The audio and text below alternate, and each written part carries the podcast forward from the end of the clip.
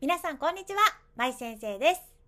アシスタントのゆうこです。はい、ゆうこさん今日もよろしくお願いします。はい、今日はですね、えっ、とはいまたちょっとツイッターネタなんですけれども、あのちょっとね大きな話をしたいと思います。はいおお。あなたは何のために生まれてきたの？っていう 考えたことある？ゆうこさんこれ。いや、これ小学校からずっと考えてあ、ます。本当？またゆうこさん、哲学的な人だから。なかなかいないよ。小学生の時からこれを考えたというのは。はい。そうまあ、生きる意味とかね、うん。うん。人によっては、まあ、使命とかいう言葉でね考える人もいるかもしれないんだだけれども何のために自分は生まれてきたのっていうのをちょっといいから考えてみてっていうのが私の今日伝えたいことなんですよ。うん。で真剣に考えてみてよってことでツイッターにもね書いたんですけれどもでねなんで私がそれを言いたいかというと、別にねあなたの使命を見つけてくださいとかそんなことを言いたいんじゃないの。私使命なんてあってもなくてもどうでもいいと思ってるから。そう。はい。あのねあのそうじゃなくてあのあなたって自己否定するために生まれてきました？我慢するために生まれてきたんですか？不平不満を言うために生まれてきたんですか？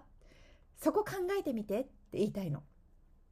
わかる？ここ。うんあの毎日って来るじゃないですか。な寝て朝が来てね。はいであの振り返ってみると去年も一昨年も3年前も5年前もあああの頃からずっと自分ってね自分を否定してばっかりだったなとかなんかずっと例えば子供の頃から我慢してるなとかああうんまた人の愚痴言ってる自分がいるとかそういう人いっぱいいると思うんだよね。まあ、私もはいそうだったしね、ゆうこさんもそういう時期もあったと思うの。うです。別にそれは私は悪いと思わない人間だからそういう時もあるけど、はいでももうね半年1年5年10年続いてるんだったらこの先も続く可能性が高いのそれが。うん3年後も5年後もあーなんかストレスだなとか不満に思ったり自分を否定してたり我慢が続いてたりっていうことになったらもうそのまま人生終わっちゃうよってことなの。そうですうね。ん、なのでちょっと考えてみてってそれでいいんですかって聞いてみたいんだよね。はい。で私はもう個人的に自分が思ってるのはあの楽しむために生まれてきたんでしょって言いたい。うん。何をしたら楽しいかっていうのは人それぞれ違う。だから、あなたはスポーツをするために生まれてきましたよねとかあなたは勉強するためですねとか、そんな風には決めつけたくはない。でも楽しむためだよねっていうのは私自信があるんですよ。いいやわかんない。もしかしたら苦しむために生まれてきたっていうの それを望んだ人もいるかもしれないけれどもはい。けどうんなでもそれだってそれが望むってことは楽しいからだよね。とと思うんだよねやっぱり。ね。うん、自分自身でいることを、うん、楽しむとか仕事楽しむとか人間関係楽しむとかね。そう、はい。でじゃあ何で楽しむかっていうのをいろいろと探していったり見つけていったりで一つのことが終われば別のことをねまたやったりっていうことでそれは変わっていくけれどももう根本はここだよってことも言いたいんだよね。楽しむためだよねって、うん。うんそうだね。例えば泣くんじゃなくて笑うとかね。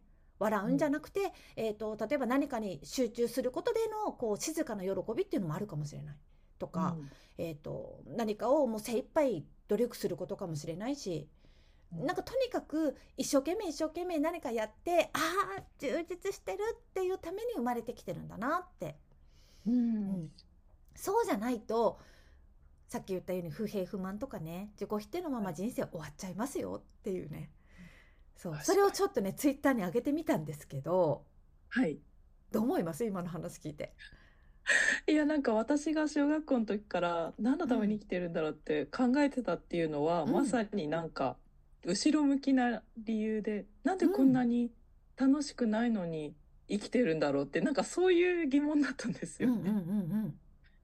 でもそこで楽しむために生きてるっていうん。自分で気づかなかったですねでもうん。30年間。うん、なねなんかそんな風に楽しむためだよって言い切っていいのかどうかっていうのはあるんだけど少なくとも自己否定自分を否定するとかねあの、うん人を批判ばっかりするとかねあとうんやりたくないこともやってしたくない仕事してっていう我慢のためとかねストレスを生きるために生まれてきたわけじゃないよねって。でみんなもそうだよって言うと思うの。だけど、だけどでも今の生活はストレスもいっぱいでとかそうは言ってもこの我慢をじゃあやめちゃったらみんなに迷惑かかるよねとか自分を嫌いな自分から出したいんだけどどうしたらいいかわからなくてで結局何年も経っちゃいましたっていう人がいるのも分かってるの。はい。そうでもじゃあどうすんのってなった時にね分からない、どうしたらいいか分からないのままだったら多分5年後も10年後もそのままだよって。うんだから本気でねあのツイッターにはもう一度真剣に考えてって言ってるんだけどはい。本当に私いいの？このままでって。このままの人生でいいの？本当にいいの？私そのために生まれてきたんじゃないよねっていうところに本当に真剣に向き合って今までの自分にノーって言ってほしいんですよ。はい。そう。これはこの自分がダメだって言ってるわけじゃないの。そのためのノーじゃなくて、もうこの自分とさよならしたいっていう。こんな人生はもう嫌だって思ってほしいの。うん。本気で嫌だと思えば本気で出たいと思うから。確かに。ここをね思えてないんだよね。結構私がいろんな人の話聞いてもいやなんかいや確かに嫌だとは思うんですけどみたいな感じで止まってるから、そうじゃ、ゃなくてもう嫌だって思ってほしいの。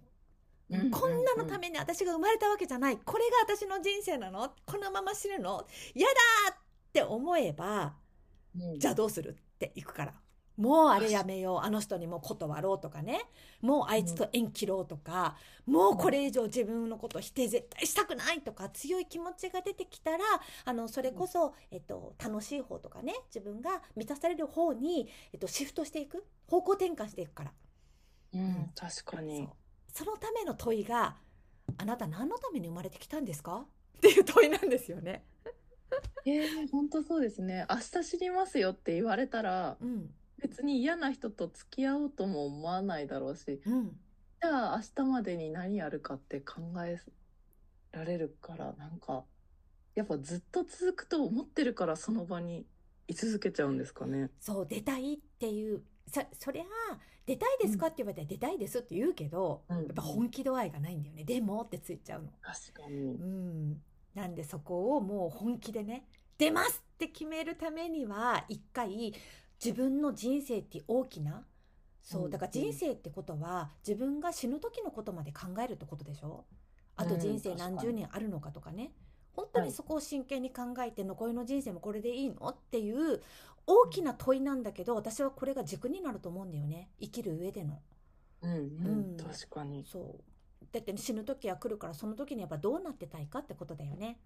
うん。うん、でやっぱりねもう嫌だと変えたいって言うんだったら少しずつでいいから自分は何をしたら楽しいか嬉しいかってことを一つでも二つでも見つけて毎日の中に入れていくって作業になっていくから、はい。そうここはやっていかなきゃいけないけども今日はねちょっともう時間がある程度経ちましたので、今日の話は一旦はねここまでにしたいと思いますのではい。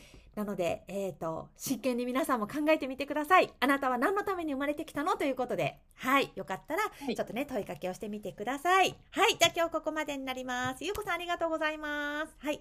皆さんもよかったら私1日に2回ねツイッターでねあのこういうネタをあのーつぶやいてますのでよかったらツイッターもねあのフォローしていただけたら嬉しいです、はい、ではまた次回お会いしましょうさようならさようなら。